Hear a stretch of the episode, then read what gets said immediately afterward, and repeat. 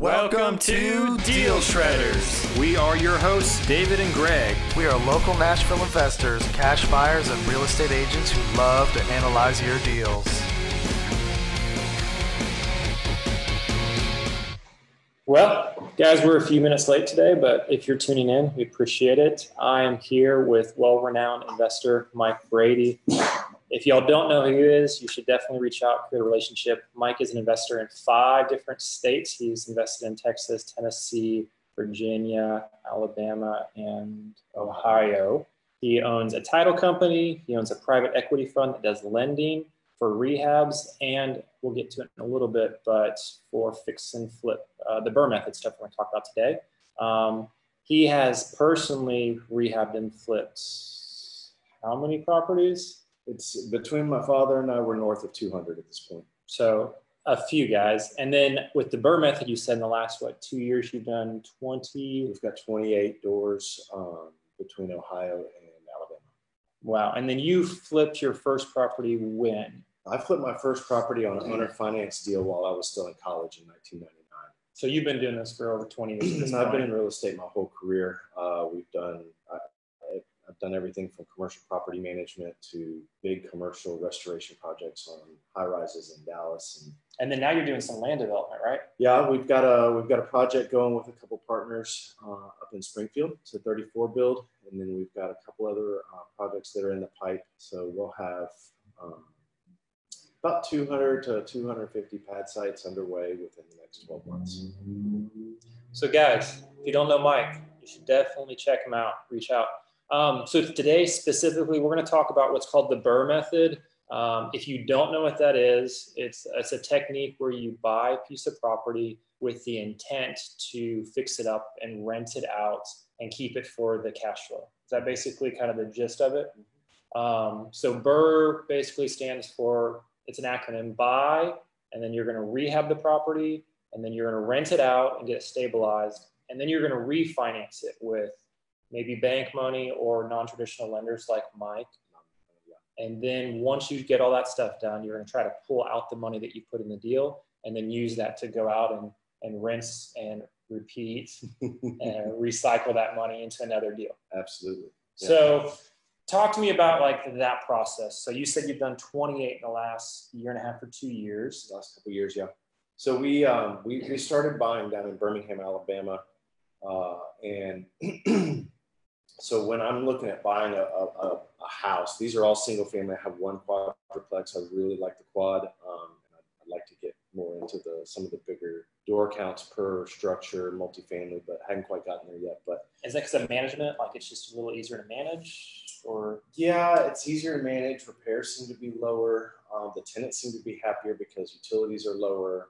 Kind of shared um, yeah. cost of across the board stuff. Yeah, so there's just little things like that that I think uh, tend to be better. Originally, when I started, though, I was anti multifamily.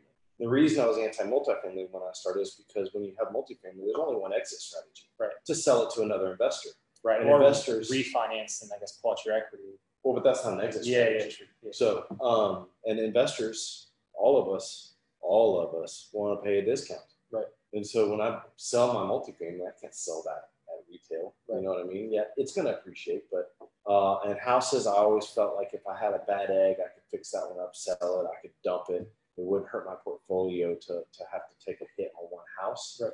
And then also with multifamily, like you get a bad egg in a, in a multifamily building, it, it hurts it a lot. Hurt a whole building. So um, originally, that's why we decided to go after single family instead of multifamily. So um, we buy typically in C and D neighborhoods. Um, so can we explain that? Because if y'all are listening, you don't have rental properties. Like you can make a lot of money with rental properties, but there's lots of different classes, and there's there's different types of rents. We have commercial leases, we have residential, and even if residential, we have Airbnb stuff that people do in Nashville. And you have more long-term leases. You say you're in a C and D. Kind of explain that. What's that mean? So uh, you know, a, a three-bedroom, two-bath house in my portfolio might rent for eight hundred to nine hundred dollars. So uh, it's a it's a lower, it's a lower class. Yeah, it's going to be a working class uh, type tenant. Um, average household income for my tenants is probably about forty to forty five thousand dollars. Um, so you're not making a lot of money probably on appreciation in these areas. Uh, they these houses will appreciate, and one of the reasons we chose these, this area is I personally feel like Birmingham, Alabama, is one of the last large metropolitan areas that will gentrify. Mhm. Um, it's already started in Birmingham. A couple of the neighborhoods that I bought in that I literally paid five thousand dollars for a house and would be all in for under twenty thousand dollars on a house. There are retail sales on that street now that are going 120, 130,000. So So you're buying for 20 cents on the dollar almost. I was. Yeah. It can't now. Can't. I, that same house, I could probably sell that house as is right now for forty five, fifty thousand dollars without doing anything to it. So appreciation is happening in that market, and it's what we were kind of counting on. Um, some of my neighborhoods will be slower to appreciate than others, but eventually, uh, we do feel strongly that, that in that market, um, you know, this is this is our retirement plan, right? This is not today's money. This is tomorrow's money. And so you want to you want to try to plan for something you can get into today that is going to be strong tomorrow. Right. Um, and just about any market's going to appreciate some. Hopefully. Um, so take Nashville for example, where we are, and uh, you know Nashville's to appreciate it. Yeah. There's just no doubt about it. The city is exploding. It's growing. Um, and so even if you decide you're like Mike, how do I get started in this? I've got a corporate job. I don't know what I'm doing um, I would recommend looking into an A-class property for your first one. Uh, it's harder to screw up. Your tenants are going to be more likely to pay. Uh, you're less likely to get like a, a, complete trash out. Tenant just destroys the property. Right. Um, But more likely in those situations, you're probably bringing more money to the table to close unless you're buying at great numbers. yeah, right? I mean, if you get lucky and you buy you buy an A-class property at, at B or C-class pricing, then yeah, you can you can do the BRRRR method with leaving no money in the deal. Right. Um, that's the biggest challenge in the BRRRR method is trying to figure out, do I want to leave 10, 15, 20, even $50,000 in each deal that I do? Do I have that capital and the ability to do it? And so uh, when you start off, you got to look at what your resources are. Right. Right. So if you want to start immediately and you're like, this is, this is all I have, you're going to have to hunt, hunt, hunt, hunt for that deal. Right. So if you got 10, 20 grand, it's going to be like, let's, let's say we have somebody listening that's, that doesn't have any rentals. They want to buy a house. They want to do the BRRRR method. They haven't done any investing, but they got less than 25 grand to play with. What would be your thoughts? Is that possible? Is it something they can do? It is absolutely possible. So um, if you've got let's let's use that twenty five thousand dollar number. If you've got twenty five thousand dollars to start with, you're going to be looking at um, tertiary markets. So uh, a primary market might be Nashville. Secondary market might be let's say Murfreesboro. Columbia, Tertiary market's going to be Columbia. Right. Tertiary market's going to be Lewisburg, Lawrenceburg. Uh, Clarksville was a tertiary. I would kind of consider that more of a secondary now. Yes, yeah, trans- transition over the last year. Exactly. But you go across the border into Kentucky, those are going to be tertiary markets. So you're looking at places where um, population smaller, the velocity of real estate is lower, so days on market is going to be higher, and you can um, pick through deals with less competition to find the right one for your first deal. So uh, I would say you want to start geographically as close to you as you can afford. Right. So you can manage or keep your eye on that, that property, that asset. Yeah.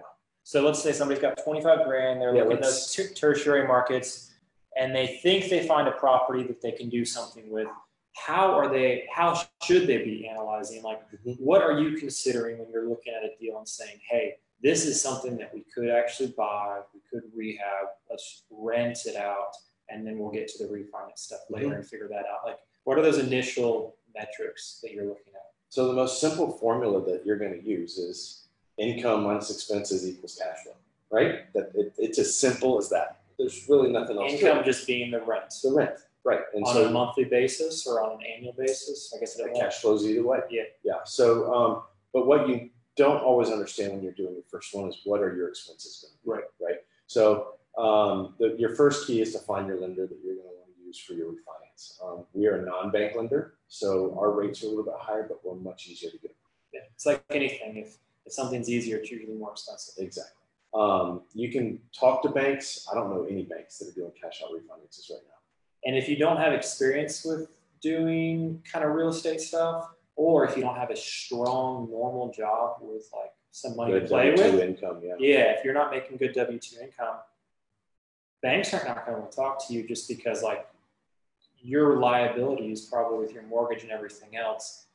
Like you're not making a ton of money to offset that. So you're going to want to look at other creative lending opportunities. Mm-hmm. And with that being said, you're also going to want to buy at deeper margins to cover those extra costs. Yeah. So the when I got started, I walked into a bank thinking I was a big real estate investor. You know, I've got 1099 income. I'm strong. They're going to love me. They laughed me out of the room. Yeah. Uh, and so I, I We did the same thing three years ago. pretty well determined. I was like, screw you, banks. Yeah. I'm going to go find my own way. And that's how I actually became a lender. It was that that that meeting right there changed my life forever because I went out and I just I met everybody I could that owned a private equity fund that uh, worked for a securitized fund. I joined every association that I could, and I became a lender. Um, and through that, my business has grown considerably. So now we can you know, do your acquisition, we can do your re- rehab, and then we can do your refinance for you, all in one under one roof. Um, And you get and it tons of people bringing require you deals experience. all the time. Mhm. So you're getting a good pulse on the market, what's going on, because people are bringing you stuff and saying, "Hey, yo, Mike, check check this out. Is this a deal? What do you see?" So you're always having to be in touch with what's going on in this area or this market or wherever you're lending. Yeah. So yeah, that, that pulse is is definitely important for underwriting. So, Um, so let's get back to our example. So at twenty-five thousand dollars, let's say you've uh, found a house and you need to figure out what your cash flow is going to be. Right. So I use I use a four net method. Um, everyone has their own method, and this is not necessarily the way you need to do it.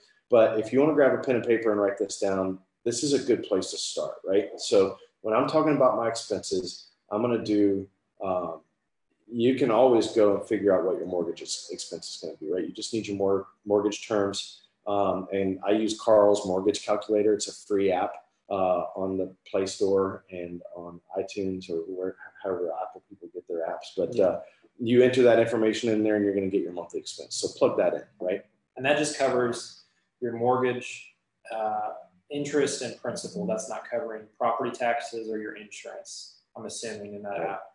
Like, if you don't know the breakdown of this, we can talk about it you know, another time. But ultimately, like, there's four factors. You know, PITI, principal, interest, taxes, insurance. So now you have just your principal and interest. You need to go figure out what your local taxes are, and you need to figure out what your property insurance is, because that's going to be, I'm assuming, one of the things that you take into account for Absolutely, yeah. So taxes and insurance are going to be netted out of your uh, monthly revenue, and then I use uh, four additional kind of uh, fixed costs that I plan for. So property management's one of them. My property manager charges me seven percent um, seven percent of the Of gross revenue, gross right? rent rate. Correct. Right. So if they're if it's a thousand dollars a month in rent, they're charging you seventy bucks a month to manage that property. What does that management usually cover? They, like just making sure that crap goes wrong and they're there to fix it so you're not getting calls or So yeah, they're taking care of collections for me. They're taking care of lease ups. Um, they're taking care of lease renewals. Okay. And then when uh, for for my portfolio, when a repair comes in, I actually have a crew down in Birmingham, so they just send me the repair request and I deploy my crew. Saves me fifteen to thirty five percent on each service call. right because they have a management fee on repairs Mhm. like most property management. And they don't do. care about necessarily getting the work done for uh, a, a good price. No, they just- price. They, yeah. they care about making the job easy. Right. They make one phone call to Jimmy, hey buddy, go fix this, and he sends a bill over, and it's Which I certainly can't fault them for, but Yeah. I, I, can, I can be a little bit more frugal than they can. So I do sure. my repairs. as we should be, because ultimately, like it's our bottom line. We put that money away, or it goes somewhere else. Yeah. Okay, so we So seven seven percent for property management. Cool. Uh, I generally use seven percent for taxes and insurance, um, but you need to check your local market. Um, like if you're in Texas, it's more like fifteen percent, I think. So um, you just need to know your numbers there. Um, All of which the taxes will be prop- like public information, so you can find that without having to like like do a bunch of extra stuff. You should be able to find that locally with the assessor's website or something of that Mhm. nature. Or Zillow or Redfin a lot of times have like old taxes, so they sure do. Yeah. it, usually it's fairly easy to find. pretty easy. Um, and then I, I, do, I do an additional uh, 7% for vacancy. So that's an escrow account that I build. If Somebody for vacancy when somebody moves out. Okay. Uh, and then I do uh, 7% for repair. Uh, so we just kind of escrow that 7% of the total rent rate for repairs. So we have seven percent for property taxes and insurance, seven percent for property management, seven percent for vacancy, and seven percent for repairs. So all of that, if my math is right, is twenty-eight percent roughly. And you back that out of whatever your monthly rent is. Mhm. And then that's, let's say, let's do simple math. A thousand dollars rent, if we're backing out those four numbers at twenty-eight percent would be two hundred and eighty dollars. So now we're making seven hundred and twenty dollars a month Mhm. Before mortgage, before mortgage. principal and interest. So now, how are you assessing, you know, your cost of money or your mortgage and whatnot, and when is that worth um, the cash flow that you make, you know, in comparison? So after I calculate, um, hold on just a second. My dad's trying to get into Top Golf here and I have to text him something. You're good. So, guys, if you haven't been following, so we got rent and we backed out 28% of costs property taxes, property management, um, then repairs if something goes wrong with the property. And then we have uh, escrow account for vacancy. If somebody leaves and we have a month of vacancy over the course of a year, we saved up 7% of our funds to cover that. So it's not just so we cover our mortgage. Right. So we can pay and not be bleeding money on a monthly basis. And some people additionally want to um, pull out a capex reserve as well. So CapEx, let's explain that capital expenses. Right. So replacing roofs, replacing air conditioners, turning a property after a tenant moves out. My turns typically cost me about eighteen hundred dollars. That's touch up paint, clean the carpets, Right. um, So depending on clean. depending on what your rent is, that could be a, a moving figure. That can be a few percent per month, or it can be a lot depending on. Because something to consider with the BRRRR method, um, when you rehab the property, depending on how good a buy you get, you're hopefully trying to remove as many capital expenses as Right. possible on the front end, so that your cash flow is not affected on the back end, Right. or it has the minimum amount of effect, so that way you can put So more money in your pocket. let's touch on that real quick because um, as a general rule, I always look at trying to make the amount of repairs that, so like if I think the roof is going to go down in five years and I'm doing seven year notes, I'm going to go ahead and replace the roof when I buy it. right, because you I can think get the that roof's got-. Yeah, if I could think the roof's got 10 years on it, when I go and do my refinance again in seven years, then I'll do the roof at that point in time. Um, so we try to we try to take care of all the systems: the roof, the air conditioning, the plumbing, the electrical, the foundation, uh, any other structural issues, windows insulation, kitchens, bathrooms, all that stuff. Anything that we feel like may not make it through the life of the loan, we go ahead and fix. That way, ultimately, you don't have to dig into your piggy bank later to do extra repairs that you could have just done on the front end. So that way, your cash flow on a monthly basis is locked in. Hopefully, you know, knock on But wood. it still happens. Yeah, for sure. That's- Inevitably. That's business. Things always go wrong, but ultimately, that is continuing to make you money, and then you're putting a little bit of money aside in case something goes wrong. But that way, your your performa, you know, for the most part, is unaffected. So I do 15 year amortization schedules on my on all of my rentals. Okay. uh, on seven year notes. So my goal is to have half of to when the seven years is up and my notes are called, a third of the principal balance of that loan is going to be paid off.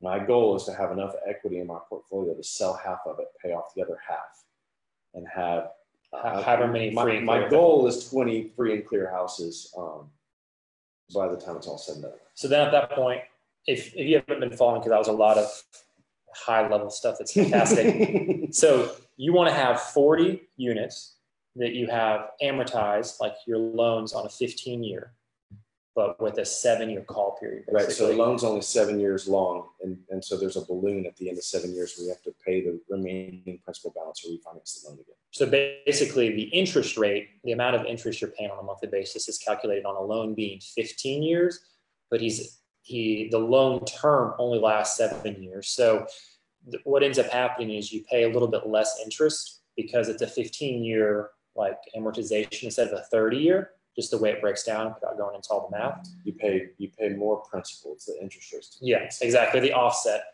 of the principal and interest. And then after seven years, when you're getting close to when that note's called, like, hey, you get paid off, you're hoping to pay, sell 20 of those units and get the equity from the 20 years of re- or seven years of rent, plus maybe some appreciation, and use that to then pay the other 20 years, the 20 units off free and clear, and have those 20 units that are then cash flowing like crazy. Mhm. Cool. So then, so then, what the question that I have is, Okay. But let me let me touch on this real quick because uh, w- one of the reasons I brought up my amortization schedule is because my monthly payment is higher than if you have a longer amortization schedule. Right. Okay. And so when I do my calculation, going back to that our initial question of how you evaluate a deal, when I evaluate an individual house, once I net out all of my expenses, if I'm still going to make two hundred dollars a month, I buy the house. So that's your rule. That's my rule of thumb. I But don't that's really based on- that. That's but that's based on a 15 year amortization. Right. Where if it was a 30 year amortization, I would need to make at least three hundred a month for it to make sense. Right. Because I'm probably paying an extra hundred dollars a month in, In interest. principal. Yeah. Oh yeah, yeah, I see what you're saying. Um, so, but that's in my market in Birmingham. And then my general rule of thumb when I'm buying in a D neighborhood, I'm at like 45 to 50 times the monthly rent. So if rent's uh, thousand dollars a month, I'm going to pay, I'm going to be all in on that house for purchase, closing costs, repairs, stabilization, everything, everything for under $50,000. So rent times 45 to 50. That's your That's my that's quick your quick, dirty rule of thumb. If the numbers are anywhere close, hey, let's talk. And because of that, like I, I had a portfolio come across my desk yesterday, 16 units. And in, in less than three minutes, I shot an offer off. Offer was $200,000 less than they were asking, but I make an offer on everything. Right. They came back to me and said they took an offer. So he bought 16 doors yesterday, guys, or locked up 16 doors. Locked them up. I haven't seen him yet. It's all subject to inspection. Right. And I paid 32% below asking price But because I took the time to make an offer. And, and I made an offer on my terms. You don't make an offer on their terms. Well, and that's the thing that like people don't realize in investing. Uh, deals happen every single day, and there's a plethora of deals out there in the market. You have to be willing to know what your buying criteria is, and then make offers. If you Mhm. make offers, you'll find deals, but you just have to know how to make calculated offers where you can protect, you know, yourself and also cash flow. Because ultimately, you make all your money on the buy. Mhm. If you buy wrong, you cannot fix it later. Yeah. Like, That's absolutely right. Which is why, if you're a beginner and you're starting out, I recommend uh, if you have the ability to buy, buy an A-class property because it helps remove some of those mistakes um, that you're inevitably going to make because appreciation is going to happen on an A property. Cool. So we've only hit the first part. So we're kind of well. So now we've we found a deal that we bought based on your criteria, backing out the twenty eight percent and cash flowing at least two hundred dollars plus on a fifteen year. Yeah, that's on mine. But that's that's what yours is. But at that point, cool. I'm going to buy this property. The next step of the BRRRR method is we're going to rehab this property. So So let's talk about financing the acquisition. So real quick, um, if you if you're not buying with a bank, give me a call. We're doing 100% financing on acquisitions for this stuff right now. Um, as long as you are a qualified borrower, we'd be happy to help you out with your financing on rentals or those flips. So got that piece out of the way. So now we're going to talk about rehab. Okay, so the, but this is also going to be talking to you as well because if they want to rehab a property, you have, you know, like you're the lender who's doing the fix and flip stuff, loans. You know, when we're calculating all like our all-in price for the purchase plus the rehab, we just went over the formula of what you're saying. But now at this point, what you're hiring somebody out to come in and just take care of the the, the construction stuff, or y'all Yeah. handling So that? my, my crews take care of my rehabs for me. I've got a couple different crews I cycle through. It's important to always, always, always have a backup for every trade, no matter what. Yep. Do not ever depend on one individual contractor because you will end up paying too much. Or you'll spend way too much time and then pay the lender way too much. So either way, you spend too much. Absolutely. Uh, my dad, one of my dad's favorite sayings is interest never sleeps. Uh, if you if your property's sitting and not getting worked on, man, you're you're just you're burning money every day. Uh, and you should understand what your daily hold rate. Like our daily hold rate here in Nashville per property is somewhere around 170 dollars. Yeah. It's 170 dollars we spend a day in taxes, insurance, utilities, and interest. Interest. Yeah. Same like, and then you start thinking, oh man, I got six properties going. So that means every day I'm burning about a thousand dollars. You start being like, man, I got to be on this because if not, Mhm. you don't feel it immediately. You feel it in the back end when you sell the property. Like, man, we didn't really make that much money. Yeah. Well, you run the property for an extra three months. That hurt, you know. So hurts a lot. So okay, you find contractors, they rehab the property, you've done that. Um, at this point, you're renting. I guess it depends on the lender because some people will need to put a renter in, or not renter, the lender. Some people will need to put a renter in and stabilize the property in order to do the last step, the refinance. But then some people, almost every lender today, post COVID, post pandemic, in our current recession situation, whatever you want to call it. Almost every lender out there, in fact, I don't know a single one that is will lend to you uh, on a stabilized loan, so a long-term loan without a tenant in the property. So you're gonna you're gonna have to tenant that property. So you bought it, you've rehabbed it, go put a tenant in it and find a good one. Let your property manager do it if you're not experienced in it. Um, they have the ability to pull background checks, credit scores, uh, do all of the, the review of their current employer, all that kind of stuff. And if you don't have a good rule of thumb, um, there are lots of free resources on the web. Just look, how do I choose a tenant? Google that, and you're going to see all kind of great stuff. Don't pay for any of it. Find the stuff that's free, and and that'll. If you're going to tenant it yourself, make sure you arm yourself with information because a bad tenant can completely destroy all of your work and your investment. So then they put in the tenant. What are most lenders like yourself looking to see from a seasoning period? A seasoning period is being the time that the renter is in the property so the property can season or stabilize from a cash flow basis before you know you're willing to put long-term capital mm-hmm. and lock that up and do. I mean, we have no seasoning loans. They're not very attractive. So the general rule of thumb is, is you want that tenant in the property about 90 days before you, you finish your refinance. Um, so the appraisal can get ordered before then, but the closing won't. Um, uh, the other thing to remember is don't apply for your refinance loan until you're completely finished with the rehab and you have a tenant in it. Because if you're still working on stuff, the appraiser is going to come out and they're going to give you a lower valuation on your property because he's going to appraise that as is. Uh, for those of you that don't know the difference between as is or subject to appraisal, as is is just like it sounds. That house appraises like this as it sits. A subject to appraisal, uh, an appraisal will come in and say, well, based on this list of repairs you've given me, this is what the house will be worth subject to those repairs. A lot of people call that ARV or after repair value. In the appraisal world, it's called subject to appraisal. Yeah. And then if you do a subject to appraisal, you have to have the appraiser come back out once you finish the work to verify all the stuff that's been done, subject to the improvements. So you, the bank can then underwrite that loan based on that evaluation. So it's it's beneficial. I've done a lot of subject twos, uh, more so with you know refis on personal properties and things that nature, but it's a little bit more complicated. So if you can get all the work done and have it done, do it. It'll make your life a little easier. So then at that point, they start the, the refinance process, get all the paperwork submitted, um, whether it's with a bank or with yourself. Let's talk about that a little bit. So, So we actually, um, I, I have new terms as of today. So I'll go through this real quick because this is, um, super valuable. it, well, and it, these are some really good numbers compared to what we've been seeing in April and May. So uh, we're back with uh, cash out refinances. It's going to be a five, seven, or 10 year interest only period. After that, it converts to an adjustable rate mortgage.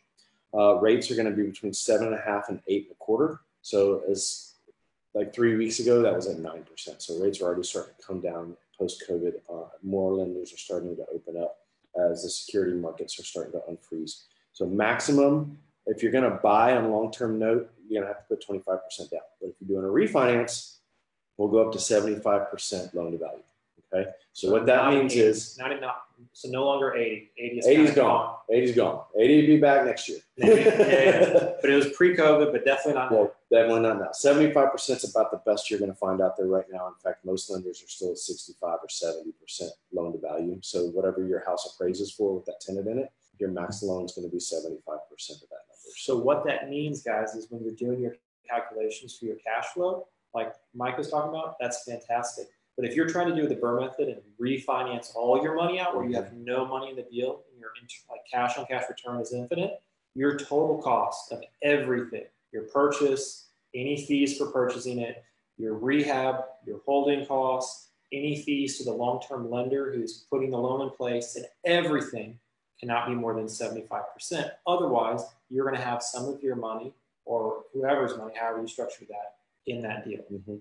And you're going to have to figure out how to either get it out or leave it there and park it until you refinance later or sell the property down the road. So we talked at the beginning of this segment about uh, how to decide how much money to leave in, and, and Dave just gave used one of my favorite phrases: infinite cash on cash return. I mean, that sounds so cool. Um, but if you've got zero dollars invested in something and you make two dollars on it, that is infinite cash on cash return. So it's not necessarily a great return, but since it's none of your money in it, right, your your return is infinite. So um, it, it's important to understand cash on cash return. Uh, cap rates don't apply here. Do not use cap rates when you evaluate. You want to use ROI, cash on cash. And your cash on cash return is just simply how much money did you put into that project and do you have to leave in that project? And you uh, divide it by how much money you make per year on that project. The net, basically. the net. So if you're using the analogy from earlier, we had a thousand dollars rents and we back out the twenty-eight percent for all the fees and stuff. So now we're down to seven twenty a month and we back out our mortgage. Let's say our mortgage was five hundred and twenty dollars for easy math. So we're putting away two hundred dollars a month or twenty-four hundred dollars over the course of a year. So if you have, you know, let's say you had Yeah, let's say like like oh, some of mine, a couple of mine, I've got like five thousand dollars I had to leave in the project, right? So let's say we left five thousand dollars in the project and we've got twenty four hundred dollars you cash. almost cash. have a fifty percent return. It's about a fifty percent return on your on your investment. which would be like going to the bank and saying, "Hey, can I give you my money?" and you give me fifty percent on my money, Yeah, let me give you a thousand dollars. I want fifteen hundred back at the end of the year. and they're gonna laugh at you because they'll say, "We'll do 0.001 percent." So everybody brags about how they've got their infinite cash on cash return in place, right? But that infinite cash on cash return is not necessarily the best thing for that for every individual. If you've got money sitting in an IRA, if you've got money sitting in a savings account, not really doing anything for you, just earning crap interest at the bank, invest it in a piece of real estate and get that cash on cash return. Anything over twenty percent, I'd say is great. Absolutely, right? Uh, if you're getting a 20% cash on cash return and you're getting, I mean, and you're putting money in your pocket every single. Like, I mean, I know that's calculated into that return, but like, you're increasing, like, you're you're decreasing like your monthly overhead basically with that cash. exactly. instead of it just sitting in a bank account and literally doing nothing for you. Doing nothing. It's not. It's not moving. Like I've learned that money does one of two things. It's either growing in value or it's decreasing in value. If it's parked somewhere, it's decreasing It's in value. decreasing in value. If you don't realize that- outpacing it. Yeah. If you don't realize that, then you're not even in the game. Um, Cool. So you were saying seventy-five percent. Any other terms that you want to go over with like yeah, so uh, five, seven, 10 year interest only, uh, seven and a half to 8 a quarter percent uh, for your rate. Um, and that's fixed during that five, seven, or 10 year period. Max 75% LTV. Um, up to hundred percent of cost, right? up to 100% cost, right? So if you want to do cash out, like if you bought a deal real deep and you want to walk away from closing table with cash, we're going to be max at 70%. Gotcha. But we'll, we'll, fi- we'll finance out your current loan up to 75%. Cool. Um, closing in 10 to 14 days. Um, and then we can go up to 50 million in value. So multifamily works for this. Um, we even have a build and hold product right now. So if you wanted to say you're in Columbia uh, and, you, and you buy two acres that you can put eight houses on, we can finance that construction and the refinance for you. Cool. That's fantastic. So you touched on something earlier that maybe I want to give a little bit more information, and then we'll see if we have any questions. Uh, you touched on like what a qualified buyer, or not buyer, but a borrower. Borrowers, yeah. Can explain that for somebody who maybe has never borrowed any money from a hard money lender or a private equity fund or anything like that. What does that mean? Because So in today's world, we're, we're going to call it post-COVID. Um, in today's world, uh, a qualified borrower is going to have a minimum FICO score of 650. Okay, they're uh, a well-qualified borrower is going to have a credit score above 700 in order to get the best rates. They're going to have completed at least two previous deals in the last 12 months. Okay. So if you're a beginner, you're going to get the worst rates, right? regardless, because Regardless. you pay to play, guys. That's and- how it is. And even then, sometimes you're going to have to bring in a partner. So if you're a beginner in this and cousin Uncle Billy has done 15 flips, bring him in as a partner on your first deal. Be like, hey, Billy, I got this money sitting in a bank account. You've got experience. Let's do this first house together so that I can understand how to do it and I can get experience under my belt. Do a separate LLC just with him on that one property. Hopefully, it goes smoothly for you. Sometimes it doesn't. A lot of times it doesn't. But you're going to learn a lot, and then you'll be a well qualified borrower after that deal. Speaking of like, don't you still have the program where you're doing the opinion on? or- Nah, not really. Yeah. Okay. So we mind. had we had a kind of a, a mentoring beginner program back, uh, you know, last year, but uh, that, that's not really running. Cool, cool. Um, well, let's see if we got any questions. Let's jump on the good old Facebook. So we got a few comments. Great info, guys. Oh, cool. So it doesn't look like we have any questions. Um, Easy enough. I'm gonna. I'm gonna. I don't think we do. Well, guys, if you do have any questions, how can They get a hold Yeah, of you. so the easiest way to get me um, is to shoot me an email. So my email address is mbrady, B-R-A-D-Y, at propertyrecycle.com. cool. And I'll drop that in the comment, guys, so you have it. Our website is www.propertyrecycle.com. Um, you can apply there. You can find more information about our loans. Uh, and if you are a seasoned or a beginning investor, I highly recommend our title office, Toro Title. Our attorney Matt Anderson here. Where we're at right now. Yeah, we're in the we're in the closing office right now. Um, our attorney here is the only attorney in town that I'm aware of that is a title office and also has experience litigating on behalf of real estate investors in Nashville. So specifically Um, with construction guys. So if, yeah. if you're like, how do I deal with contractors and how can I protect myself? He's a wealth of knowledge. I, I legitimately think he knows his stuff. we take real good care of our clients here. So hopefully you'll decide to try Toro Title out. If you got any questions, guys, uh, you can find me on Facebook. You can find me at, uh, uh, via email. Um, you can. Uh, I'm a member of Deal Shredders. You can post questions here, and I can get back to them. Yeah. I'm happy to help. And then I also have a, uh, a monthly uh, meetup called uh, Deal Makers. Oh, that's It's right. been so long since we've done Yeah. it with COVID. I for- almost it's Tuesdays, right? first Tuesday of the month uh, here at the title office. Um, We start back up in July. we are going to start back up in July. Yes. Love it. Uh, and I think we're going to be talking about deal valuation post COVID. It's going to be our topic. So if you want to come learn how to find deals, uh, how to evaluate deals um, in this economy, then come check us out first Tuesday of the month at Toro Title. Uh, we're going to start at, when does that thing even start? It starts at 3 p.m. yeah, it's afternoon. Like I think we were doing like three to five ish or something. Yeah, 3 to 5. I just had a lunch yesterday with a buddy, and I was telling him because he's wanting to get in real estate. I said, in my opinion, the most valuable skill set that you can learn when you're first getting started is how to evaluate properties properly. If you can't figure out what a property is worth, nothing else matters because you'll have problems with lending, you'll have problems with what you're offering. Like the next part is figuring out rehab, but you have to figure out what it's worth. It brings up a really good. Um, I've got a kind of project that we've been working on. We've got a really cool valuation tool coming out for our clients. Cool. That you'll be able to walk into a property, estimate construction, uh, pull comps. I mean, All that. it's really cool. and It's going to be really affordable too. What, maybe in the next 60, 90 days? Definitely within the next 60. Yeah, I'm hoping to launch it for deal makers. Cool. So, guys, remember that. Reach out to mbrady at propertyrecycle.com.